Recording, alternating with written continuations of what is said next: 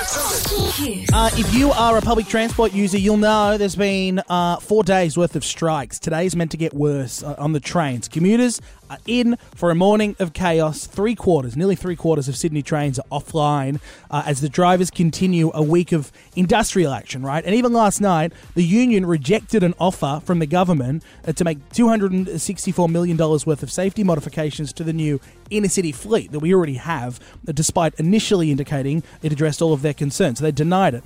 The best advice uh, for commuters getting to work today drive or work from home if you can. Uh, to give us all the details, Transport Minister David Elliott is here this morning. Uh, hello, mate. Thank you for coming on. It's going to be a crazy day, yeah, still?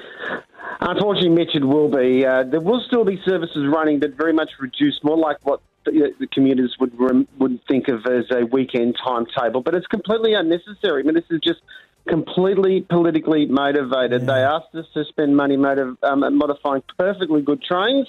Uh, we've uh, uh, I've secured that money, and they still want to strike. So I'm getting very, very suspicious that this is nothing more than an attempt by the Labor movement to grab some votes. Well, also, the thing is, it throws off more people than it helps in the end. It's throwing off the people that they're trying to serve, right? I mean, people just want to get to work.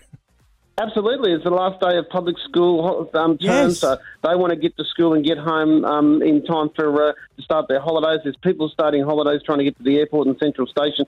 It, it was done to maximise the inconvenience with no lo- logical or legitimate reason. And and I mean, I, I'm I'm just horrified. I'm calling on Chris Minns, the Labor leader, to step in and tell the union movement, listen, you're not doing us any favours by having uh, all these people inconvenienced. Yeah, well, I mean, then the buck sort of falls on you, David, as the transport minister. Like, are you, are you guys going to have to reimburse commuters for the delays and the troubles? Well, we uh, we we did um, obviously have Easter and Anzac Day, but that was also because the business community wanted to stimulate some economic activity after the two years of lockdown. Right. So, um, I I mean, there will be services today. There will be services today, but unfortunately, we're just making sure people know that they cannot rely on the regular timetable.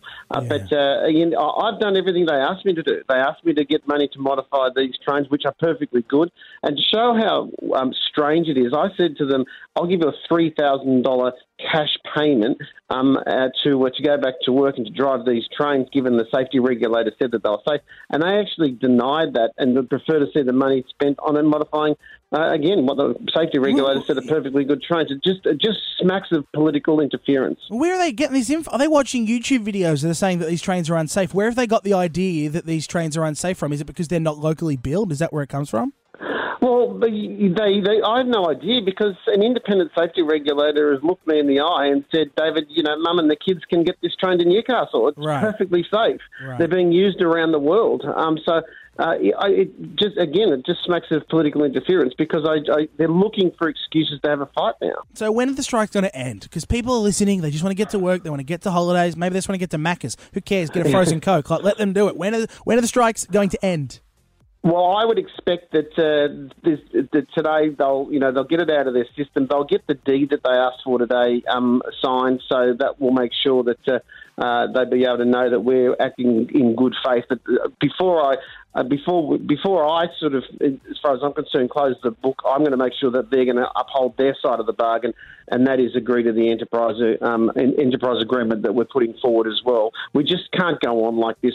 We've got to, we've got to wrap it all up together as one big package, and then we'll go about our business. Right. So to confirm, you reckon the end of strikes will be today?